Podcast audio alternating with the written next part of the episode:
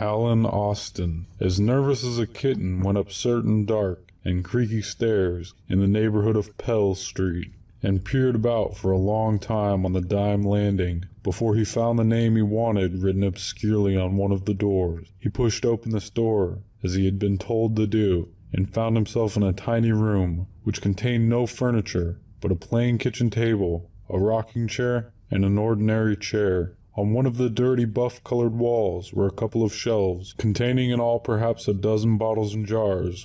An old man sat in the rocking chair reading a newspaper. Alan, without a word, handed him the card he had been given. Sit down, Mr. Austin, said the old man very politely. I'm glad to make your acquaintance. Is it true, asked Alan, that you have a certain mixture that has, er, quite extraordinary effects? My dear sir, replied the old man, my stock in trade is not very large. I don't deal in laxatives and teething mixtures, but such as it is, it is varied. I think nothing I sell has effect which could be precisely described as ordinary. Well, the fact is, began Alan. Here, for example, interrupted the old man, reaching for a bottle from the shelf. Here is a liquid as colorless as water, almost tasteless, quite imperceptible in coffee, wine, or any other beverage. It is also quite imperceptible to any known method of autopsy. Do you mean it is a poison? cried Alan, very much horrified. Call it a glove cleaner if you like, said the old man indifferently. Maybe it will clean gloves. I've never tried.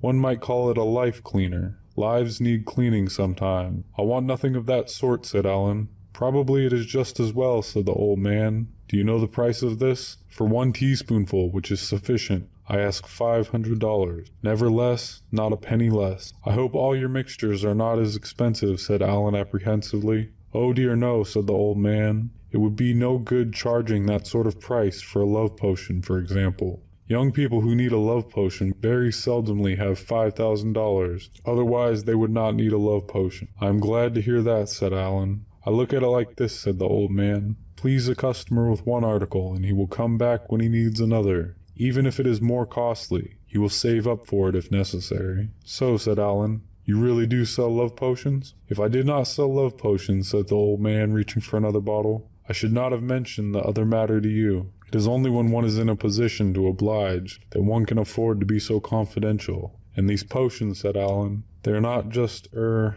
oh no, said the old man, their effects are permanent and extend far beyond the mere casual impulse, but they include it. Oh, yes, they include it. Bountifully, insistently, everlastingly. Dear me, said Alan, attempting a look of scientific detachment. How very interesting. But consider the spiritual side, said the old man. I do indeed, said Alan. For indifference, said the old man, they substitute devotion for scorn, admiration. Give one tiny measure of this to the young lady. Its flavor is imperceptible. In orange juice super cocktails, and however gay and giddy she is, she will change altogether. She will want nothing but solitude and you. I can hardly believe it, said Alan. She is so fond of parties. She will not like them any more, said the old man. She will be afraid of the pretty girls you may meet. She will actually be jealous, cried Alan in rapture. Of me. Yes, she will want to be everything to you. She is already, only she doesn't care about it. She will. When she has taken this, she will care intensely. You will be her sole interest in life. Wonderful, cried Alan. She will want to know all you do, said the old man.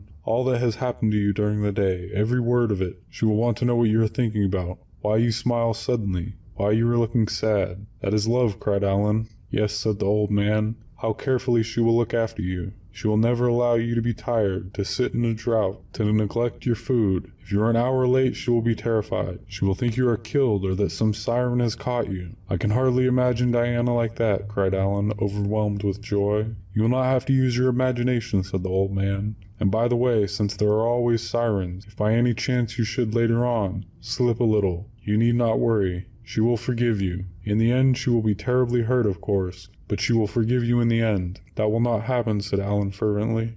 Of course not, said the old man, but if it did, you need not worry. She would never divorce you. Oh no, and of course she will never give you the very least grounds for uneasiness. And how much, said Alan, is this wonderful mixture? It is not as dear, said the old man, as the glove cleaner, or life cleaner as I sometimes call it. No, that is five thousand dollars, never a penny less. One has to be older than you are to indulge in that sort of thing. One has to save up for it. But the love potion, said Alan. Oh, that, said the old man, opening up the drawer on the kitchen table and taking out a tiny, rather dirty looking vial. That is just a dollar. I can't tell you how grateful I am, said Alan, watching him fill it. I like to oblige, said the old man. Then customers come back, later in life, when they are better off, and want more expensive things. Here you are, you will find it very effective. Thank you again, said Alan. Goodbye. Au revoir, said the man.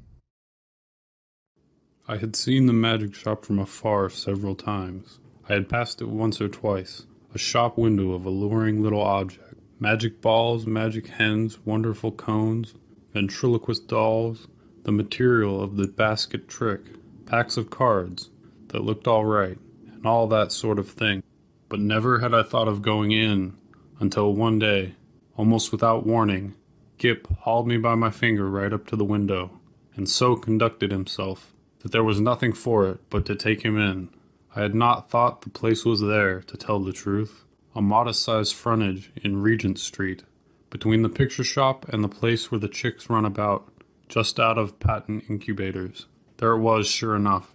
I had fancied it was down near the circus, or round the corner in Oxford Street, or even in Holborn, always over the way and a little inaccessible.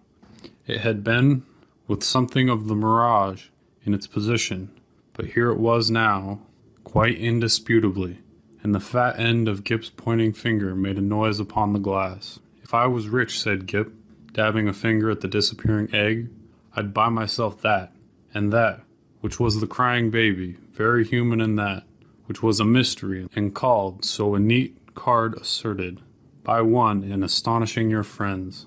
Anything, said Gip, will disappear under one of those cones. I have read about it in a book and there data in the vanishing halfpenny, only they've put it this way up so as we can't see how it's done. Gip, dear boy, inherits his mother's breeding, and he did not propose to enter the shop or worry in any way. Only you know, quite unconsciously, he lugged my finger doorward and made his interest clear. That he said and pointed to the magic bottle.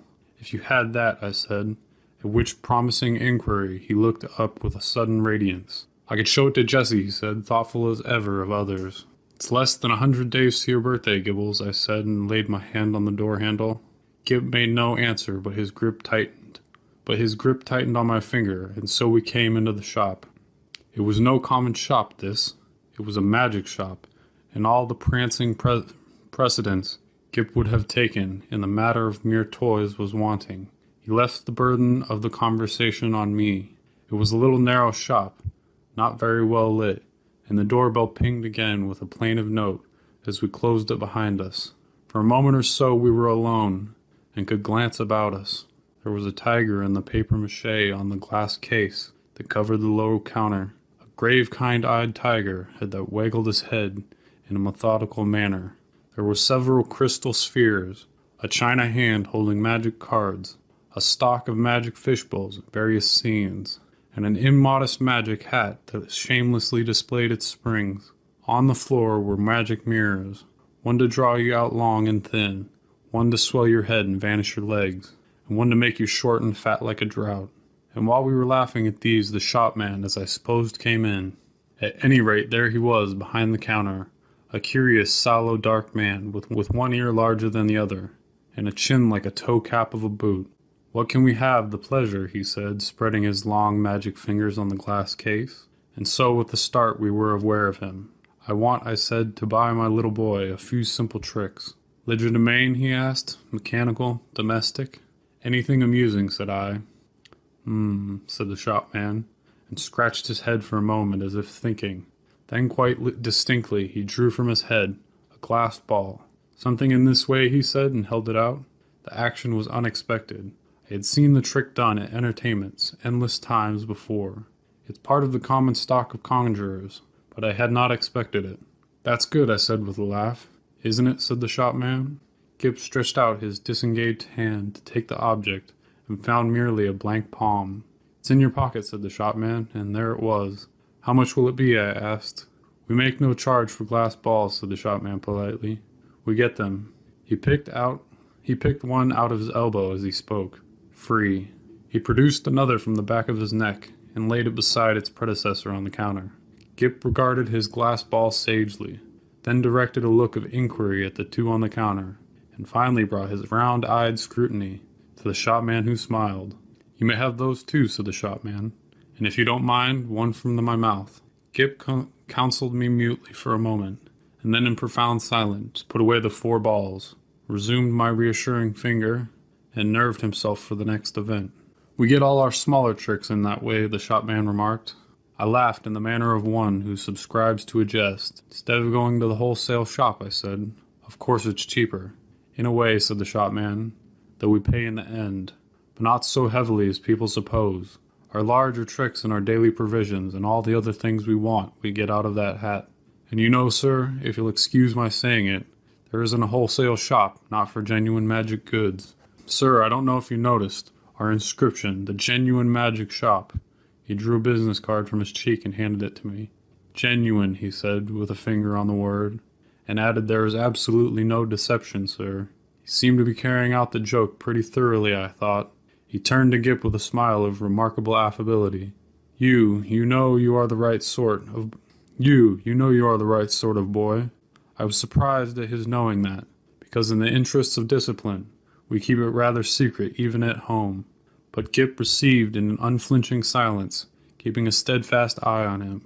It's only the right sort of boy gets through that doorway. And as if by way of illustration, there came a rattling at the door, and a squeaking little voice could be heard faintly. Nyar, I want to go in there, Dada. I want to go in there. Nyar. And then the accents of a downtro- downtrodden parent, urging consolation and propitations. It's locked, Edward, he said. But it isn't, said I. It is, sir, said the shopman. Always for that sort of child. Always for that sort of child. And he spoke. We had a glimpse of the other youngster, a little white faced pallid from sweet eating and over sapid food, and distorted by evil passions. A ruthless little egotist, pawing at the enchanted pane. It's no good, good, sir, said the shopman as I moved, with my natural helpfulness, doorward, and, and presently the spoilt, spoilt child was carried off howling. How do you manage that? I said breathing a little more freely. Magic, said the shopman, with a careless wave of the hand, and behold, sparks of colored fire flew out of his fingers and vanished into the shadows of the shop. You were saying, he said, addressing himself toward Gip, before you came in that you would like to buy you would like one of our buy one and astonish your friends boxes. Gip, after a gallant effort, said yes. It's in your pocket. And leaning over the counter, he realized he really had an extraordinarily long body this amazing person produced the article in the customary conjurer's manner.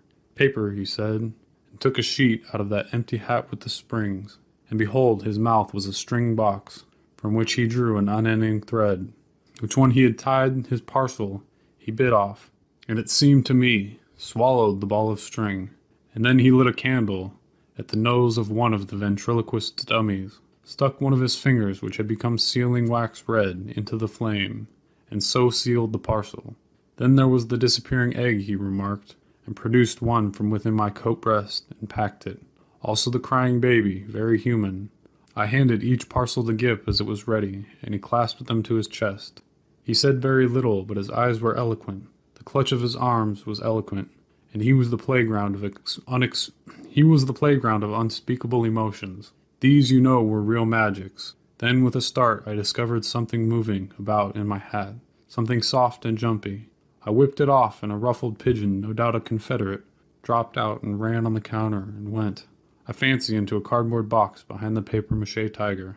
Tut tut, said the shopman, dexterously relieving me of my headdress. Careless bird, and, as I live, nesting. He shook my hat and shook out into his extended hand two or three eggs, a large marble a watch, and about half a dozen of the inevitable glass balls, and then crumpled, crinkled paper, more and more and more, taking all the time of the way, taking all the time of the way in which people neglect to brush their hats inside, as well as out, politely of course, but with all certain personal application. All sorts of things accumulate, sir. Not you, of course, in particular. Nearly every customer. Astonishing what they carry about with them. The crumpled paper rose and billowed on the counter more and more, until he was nearly hidden from us, until he was altogether hidden, and still his voice went on and on. We, none of us know what the fair semblance of a human may none of us know what the fair semblance of a human being may conceal, sir. Are we all then no better than brushed exteriors, whited sepulchres?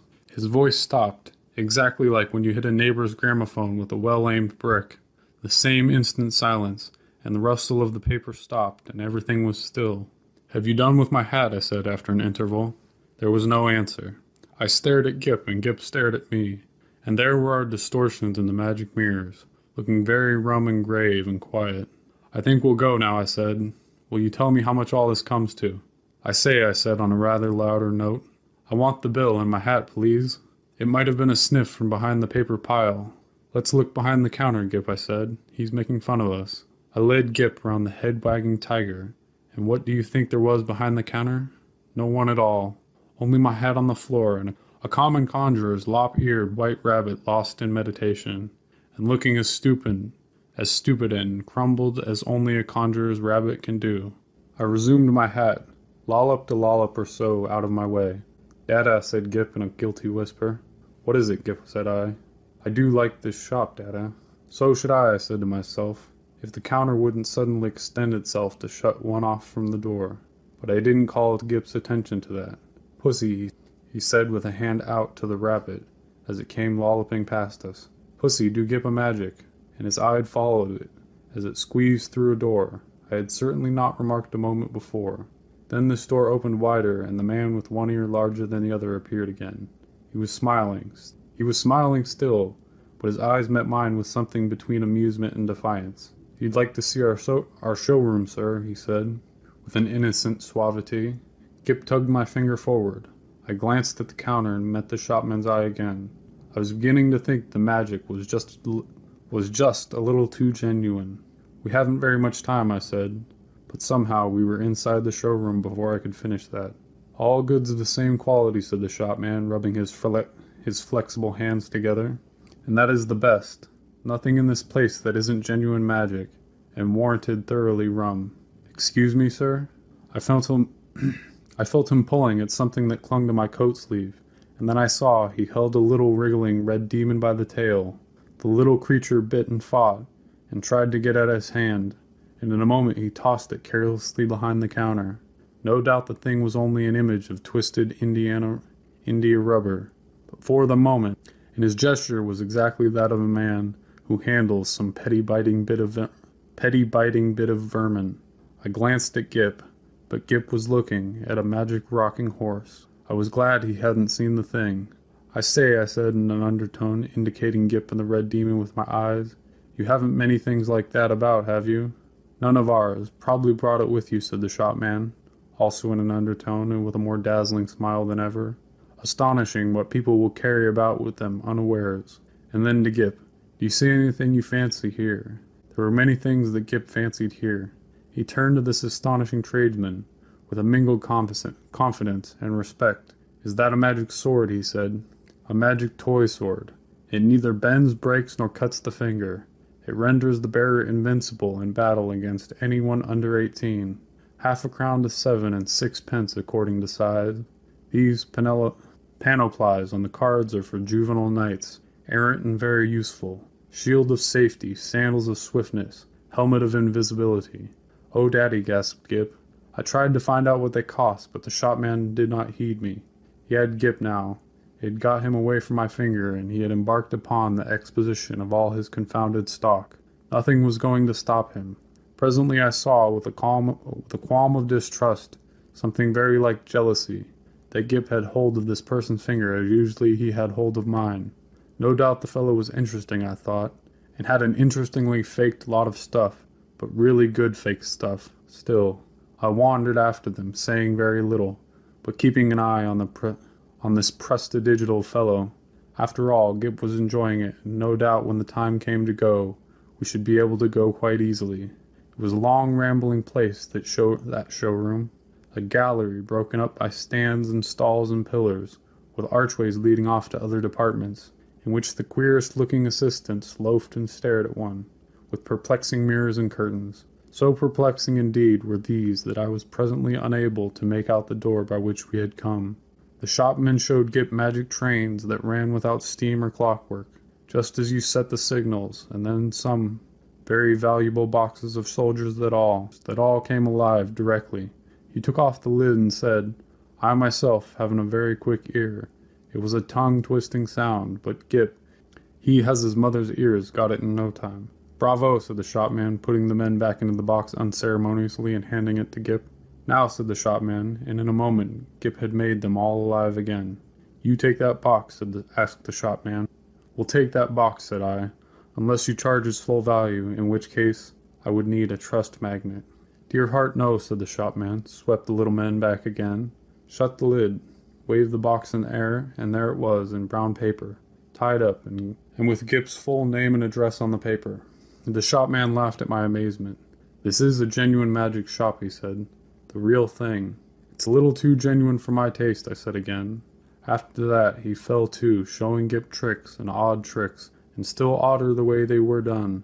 He explained them, he turned them inside and out, and there was dear there was the dear little chap, nodding with the busy bit of a head in the sagest manner. I did not as I did not attend as well as I might. Hey presto, said the magic shop man and then there, there would come the clear small hey presto of the boy, but it was distracted by other things. But I was distracted by other things. I was being borne in upon me, just how tremendously rum this place was. It was, so to speak, inundated with the sense of rumness. There was something a little rum about the fixtures even, about the ceiling, about the floor, about the casually distributed chairs. I had a queer feeling that whenever I wasn't looking at them, straight, they went askew and moved about, and played a noiseless puss in the corner behind my back. And the cornice had a serpentine design with masks, masks altogether too expressive for proper plaster.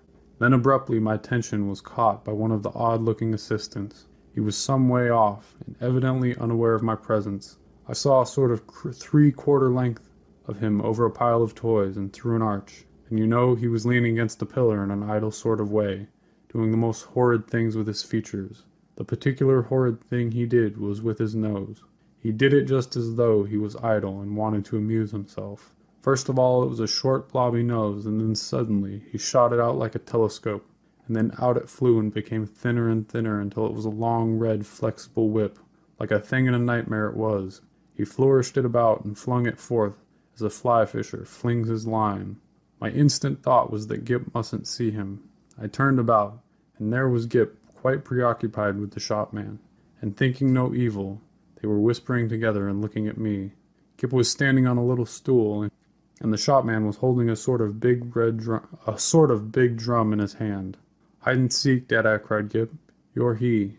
And before I could do anything to prevent it, the shopman had clapped the big drum over him. I saw that was up directly. Take that off, I cried this instant. You'll frighten the boy. Take it off. The shopman, with his unequal ears, did so without a word, and held the big, the big cylinder towards me to show its emptiness. And the little tool was vacant. In that instant my boy had utterly disappeared. You know perhaps that sinister something that comes like a hand of the out of the unseen. You know perhaps that sinister something that comes like a hand out of the unseen and grips your heart about. You know it takes your common self away and leaves you tense and deliberate, neither slow nor hasty, neither angry nor afraid. So it was me. I came up to this grinning shopman and kicked his stool aside. Stop this folly, I said. Where's my boy? You see, he said, still displaying the drum's interior. There is no deception. I put out my hand to grip him, and he eluded my dexter- he eluded me by a dexterous movement. I snatched again, and he turned from me and pushed open a door to escape. Stop, I said, and he laughed, receding. I leapt after him into utter darkness. Thud. Lord bless my heart. Lord bless my art, I didn't see you coming, sir. I was in Regent Street, and I had collided with a decent looking working man. And a yard away, perhaps, and looking a little perplexed himself, was Gip. There was some sort of apology, and then Gip had turned and come to me with a bright little smile, as though for a moment he had missed me, and he was carrying four parcels in his arms. He secured immediate possession of my finger. For the second I was rather at a loss. I stared round to behold the door of the magic shop, and, beho- and behold, it was not there. There was no door, no shop, nothing. Only the common pilaster between the shop, where they sell pictures, and the window with the chicks. I did the only thing possible in that mental tumult. I walked straight to the curbstone, and held up my umbrella for a cab. Ansom, said Gip in a note of culminating exultation. I helped him in, recalled my address with an effort, and got in also. Something unusual proclaimed itself in my tailcoat pocket, and I felt and discovered a glass ball. With a petulant expression I flung it into the street. Gip said nothing. For a space neither of us spoke. Dada, said Gip at last, that was a proper shop. I came round with that to the problem of just how the whole thing had seemed to him. He looked completely undamaged so far. Good. He was neither scared nor unhinged, and he was simply tremendously satisfied with this afternoon's entertainment. And there in his arms were the four parcels. Confounded, what would be in them? Um, I said, little boys can't go to shops like that every day. He received this with his usual stoicism, and for a moment I was sorry. I was his father and not his mother, so couldn't suddenly there coram publico, and our handsome kiss him, after all. I thought this thing wasn't so very bad, but it was only when we opened the parcels that I began to be reassured. Three of them contained boxes of soldiers, quite ordinary lead soldiers, but of so good a quality as to make Gip altogether forget that, the, that originally these parcels had been magic tricks, or of the only genuine sort and the fourth contained a kitten, a little living white kitten in excellent health and appetite and temper. I saw this unpacking with a sort of provisional relief. I hung about in the nursery for quite an unconscionable time. That happened six months ago, and now I am beginning to believe it is all right. The kitten had only the magic natural to all kittens, and the soldiers seem as steady as company as any colonel could desire. And Gip? The intelligent parent will understand that I have to go cautiously with Gip. But when I went so far as this one day, I said, How would you like our, your soldiers to come alive, Gip, and march about by themselves? Mine do, said Gip. I just have to say a word I know before I open the lid, and then they march about alone. Oh, quiet, Dada, I shouldn't like them if they didn't do that. I displayed no unbecoming surprise, and since then I have taken occasion to drop in upon him once or twice, unannounced, when the soldiers were about, but so far I had never discovered them performing anything like a magical manner. It's so difficult to tell. There was also a question of finances. I have an incurable habit of paying bills. I have been up and down Regent Street several times looking for that shop. I am inclined to think that in that matter honor is satisfied, and that since Gip's name and address are known to them, I may very well leave it to these people, whoever they may be, to, to send in their bill in their own time.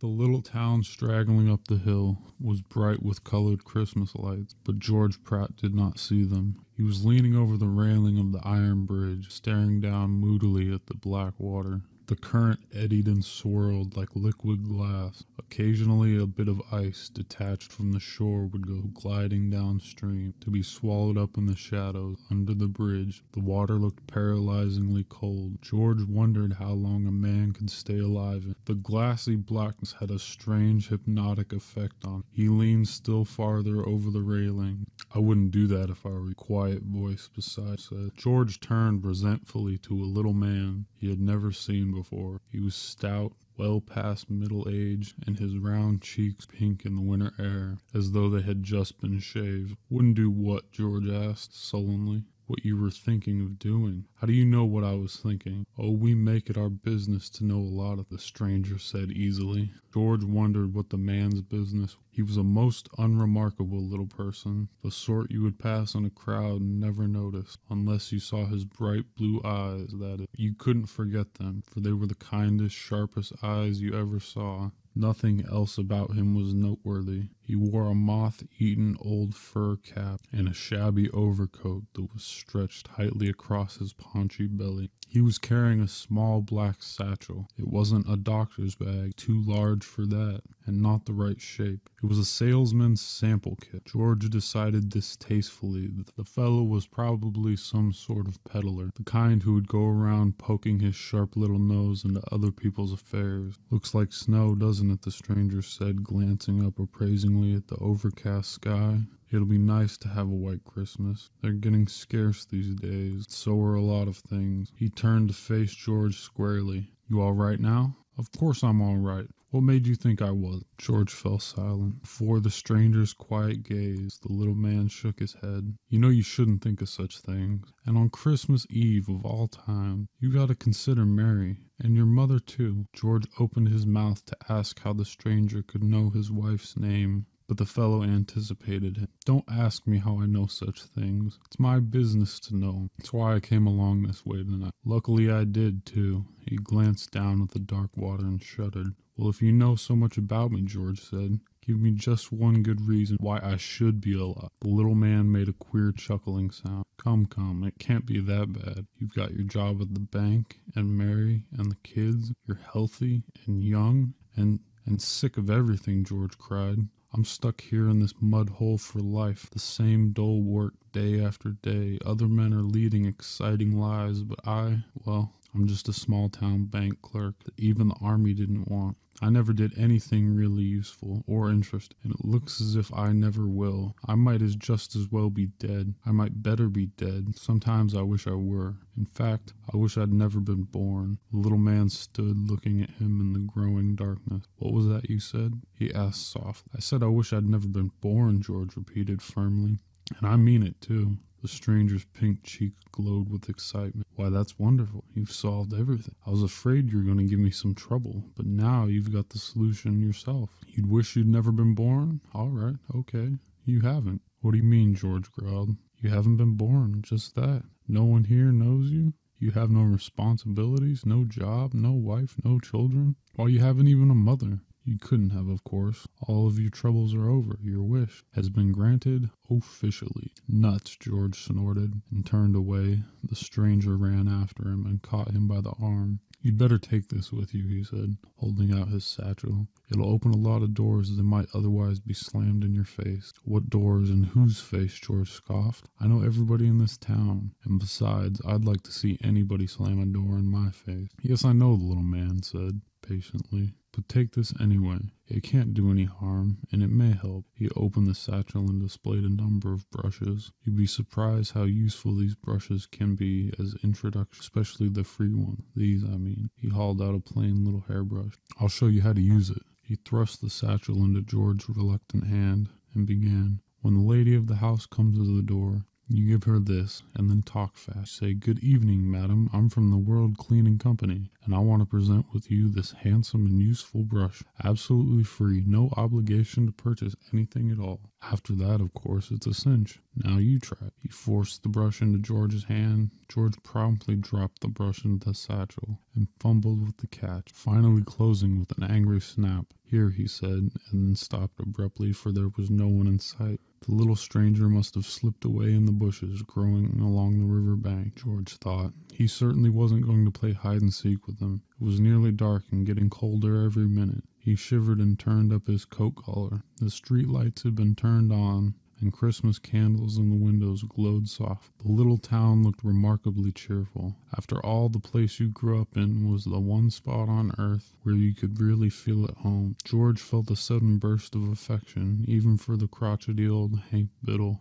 whose house he was past. He remembered the quarrel he had had when his car had scraped a piece of bark out of Hank's big maple tree. George looked up at the vast spread of leafless branches towering over him in the darkness. The tree must have been growing there since Indian time. He felt a sudden twinge of guilt for the damage he had done. He had never stopped to inspect the wound, for he was ordinarily afraid to have Hank catch him even looking at the tree. Now he stepped out boldly into the roadway to examine the huge trunk. Hank must have repaired the scar or painted it over, for there was no sign of it. George struck a match and bent down to look more closely. He straightened up with an odd sinking feeling in his stomach. There wasn't any scar. The bark was smooth and undamaged. He remembered what the little man at the bridge had said. It was all nonsense, of course, but the non existent scar bothered. When he reached the bank, he saw there was something wrong. The building was dark, and he knew he had turned the vault light on. He noticed, too, that someone had left the window shades up. He ran around to the front, there was a battered old sign fastened to the door. George could just make out the word, for rent or sale.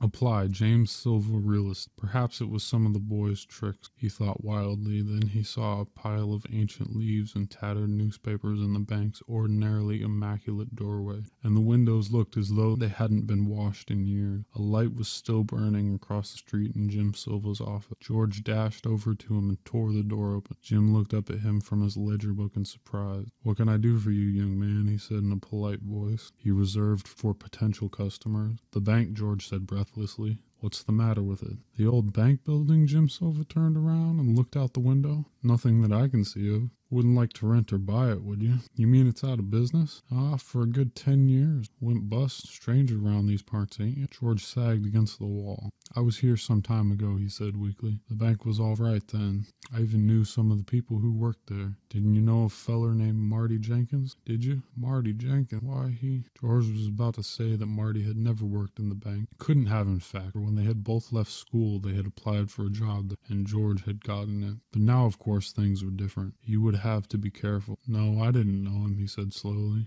Not really that. Then maybe you heard how he skipped out with $50,000. That's why the bank went broke. Pretty near ruined everybody around here. Silva was looking at him sharply. I was hoping for a minute maybe you'd know where he is. I lost plenty in that crash myself. We'd like to get our hands on Marty Jenkins. Didn't he have a brother? Seems to me he had a brother named Arthur. Art? Oh, sure. But he's all right. He didn't know where his brother went. It had a terrible effect on him, too. Took to the drink, he did. It's too bad. And hard on his wife. He married a nice girl. George felt the sinking feeling in his stomach. Who did he marry? he demanded hoarsely. Both he and Art had courted Mary. Girl named Mary Thatcher, Silva said cheerfully. She lives up on the hill just this side of the church. Hey, where are you going? But George had bolted out of the office. He ran past the empty bank building and turned up the hill. For a moment he thought he was going straight to Mary. The house next the church had been given them by her father as a wedding present. Naturally, Art Jenkins would have gotten it if he had married Mary. George wondered whether they had any children. Then he knew he couldn't face not yet any. He decided to visit his parents and find out more about. There were candles burning in the window of the little weather-beaten house and a Christmas wreath was hanging on the glass panel on the front door. George raised the gate latch with a loud click. A dark shape on the porch jumped up and began to growl. Then it hurled itself down the steps, barking ferociously. Brownie, you old fool, stop that. Don't you know me? But the dog advanced menacingly and drove him back behind the gate. Porch light snapped on, and George's father stepped outside to call the dog off. The barking subsided to a low, angry growl. His father held the dog by the collar while George cautiously walked past. He could see that his father did not know him. Is the lady of the house in? he asked. His father waved, waved toward the door. Go on in, he said cordially. I'll chain this dog up. She can be mean with strangers. His mother, who was waiting in the hallway, obviously did not recognize. George opened his sample, grabbed the first brush that came to hand. Good evening, ma'am, he said politely. I'm from the World Cleaning Company. We're giving out a free sample brush. I thought you might like to have one. No obligation, no obligation at all. His his voice faltered. His mother smiled at his awkwardness. I suppose you'll want to sell me something. I'm not really sure I need any. No, I'm not selling anything, he assured her. The regular salesman will be around in a few days. This is just, well, just a Christmas present from the company. How nice. You people never gave away such good brushes before. This is a special offer, he said. His father entered the hall and closed the door. Won't you come in for a while and sit down with us? His mother said. You must be tired walking so much. Thank you, ma'am. I don't mind if I do. He entered the little parlor and put his bag down. The room looked different, although he could not figure out why. I used to know this town pretty well, he to make comment. Knew of some of the townspeople. I remembered a girl named Mary Thatcher. She married Art Jenkins there. You must know of the course, his mother said. We know Mary well. Any children? He asked casually. Two, a boy and a girl. George sighed audibly. My, you must be tired. As perhaps I can get you a cup of tea. No, ma'am, don't bother. He said. I'll be having suppers. He looked around the little parlor, trying to find out why it looked different. Over the mantelpiece hung a framed photo, which had been taken on his kid brother Harry's 16th birthday. He remembered how they had gone to Potter's studio, photographed together. There was something queer about the picture. It showed only one figure, Harry. That's your son, he asked. His mother's face clouded. She nodded, but said nothing. I think I met him too. George said hesitantly. His name's Harry, isn't it? His mother turned away, making a strange choking noise in her throat. Her husband put his arm clumsily around her shoulder. His voice, which was always mild and gentle, suddenly became harsh. You couldn't have met him, he said. He's been dead a long while. He was drowned the day that picture was taken. George's mind flew back to the long ago August afternoon when he and Harry had visited Potter's studio. On their way home, they had gone swimming. Harry had been seized with a cramp. He remembered he had pulled him out of the water water and had thought nothing of it. But suppose he hadn't been there. I'm sorry, he said miserably. I guess I'd better go. I hope you like the brush, and I wish you both a very Merry Christmas. There, he had put his foot in it again wishing them a Merry Christmas when they were thinking dead son. Brownie tugged fiercely at her chain as George went down the porch steps and accompanied his departure with a hostile, rolling growl. He wanted desperately now to see Mary. He wasn't sure he could stand not being recognized by her, but he had to see her. The lights were on in the church and the choir was making last minute preparations for Christmas vespers. The organ had been practicing Holy Night evening after evening until George had become thoroughly sick of it. But now the music almost tore his heart out. He stumbled blindly up the path to his own house. The lawn was untidy and the flower bushes he had kept carefully trimmed were neglected and badly sprouted. Art Jenkins could hardly be expected to care for such. When he knocked at the door, there was a long silence, followed by the shout of a child. Then Mary came to the door. At the sight of her, George's voice almost failed him. Merry Christmas, he managed to say at last. His hand shook as he tried to open the satchel. When George entered the living room, unhappy as he was, he could not help noticing the secret grin that the too high priced blue sofa they had quarreled over was there. Evidently, Mary had gone through the same thing with Art Jenkins and had won the argument with him too. George got his satchel open. One of the brushes had a bright blue handle and vari-colored bristles. It was obviously a brush not intended to be given away, but George didn't care. He handed it to Mary. This would be fine for your sofa, he said. My, that's a pretty brush. You're giving it away free?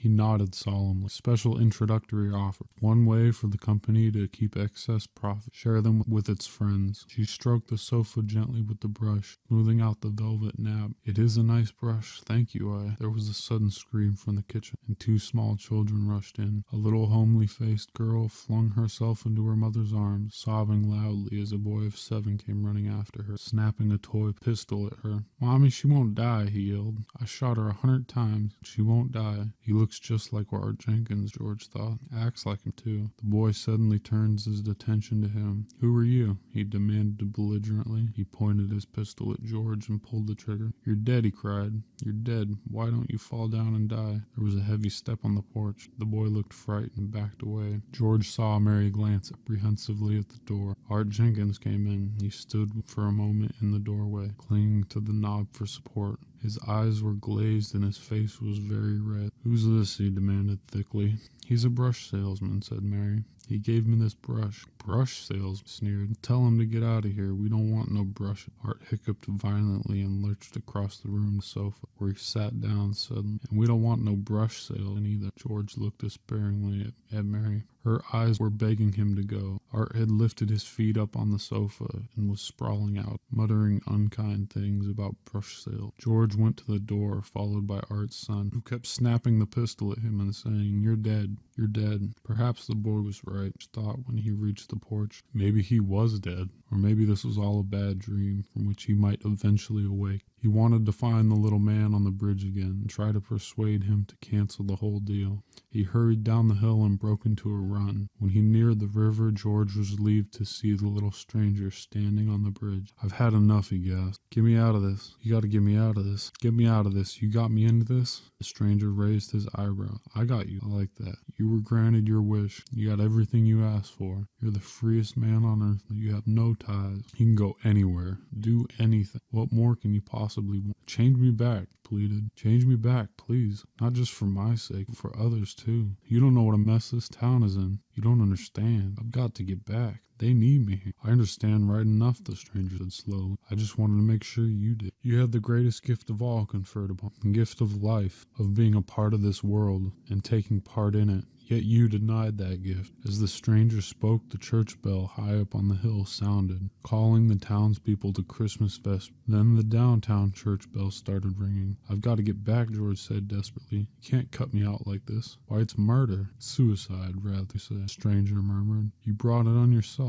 However, since it's Christmas Eve, well, Anyway, close your eyes and keep listening to the bells. Sank lower. Keep listening to the bell. George did as he was told. He felt a cold, wet snowdrop touch his cheek, and then another and another. When he opened his eyes, the snow was falling fast, so fast that it obscured everything around him. The little stranger could not be seen, but then neither could anything else. The snow was so thick that George had to grope for the bridge railing. As he started towards the village, he thought he heard someone saying Merry Christmas, but the bells were drowning out all rival sounds, so he could not be sure. When he reached Hank Biddle's house, he stopped and walked out into the roadway, peering down anxiously at the base of the big maple tree. The scar was there. Thank heaven. He touched the tree affectionately. He'd have to do something about the wound, get a tree surgeon. He'd evidently changed. He was himself. Maybe it was all a dream. Or perhaps he had been hypnotized by the smooth, flowing black. He had heard of such things. At the corner of Main and the Bridge Street, he almost collided with a hurrying figure. It was Jim Silva, the real estate agent. Hello.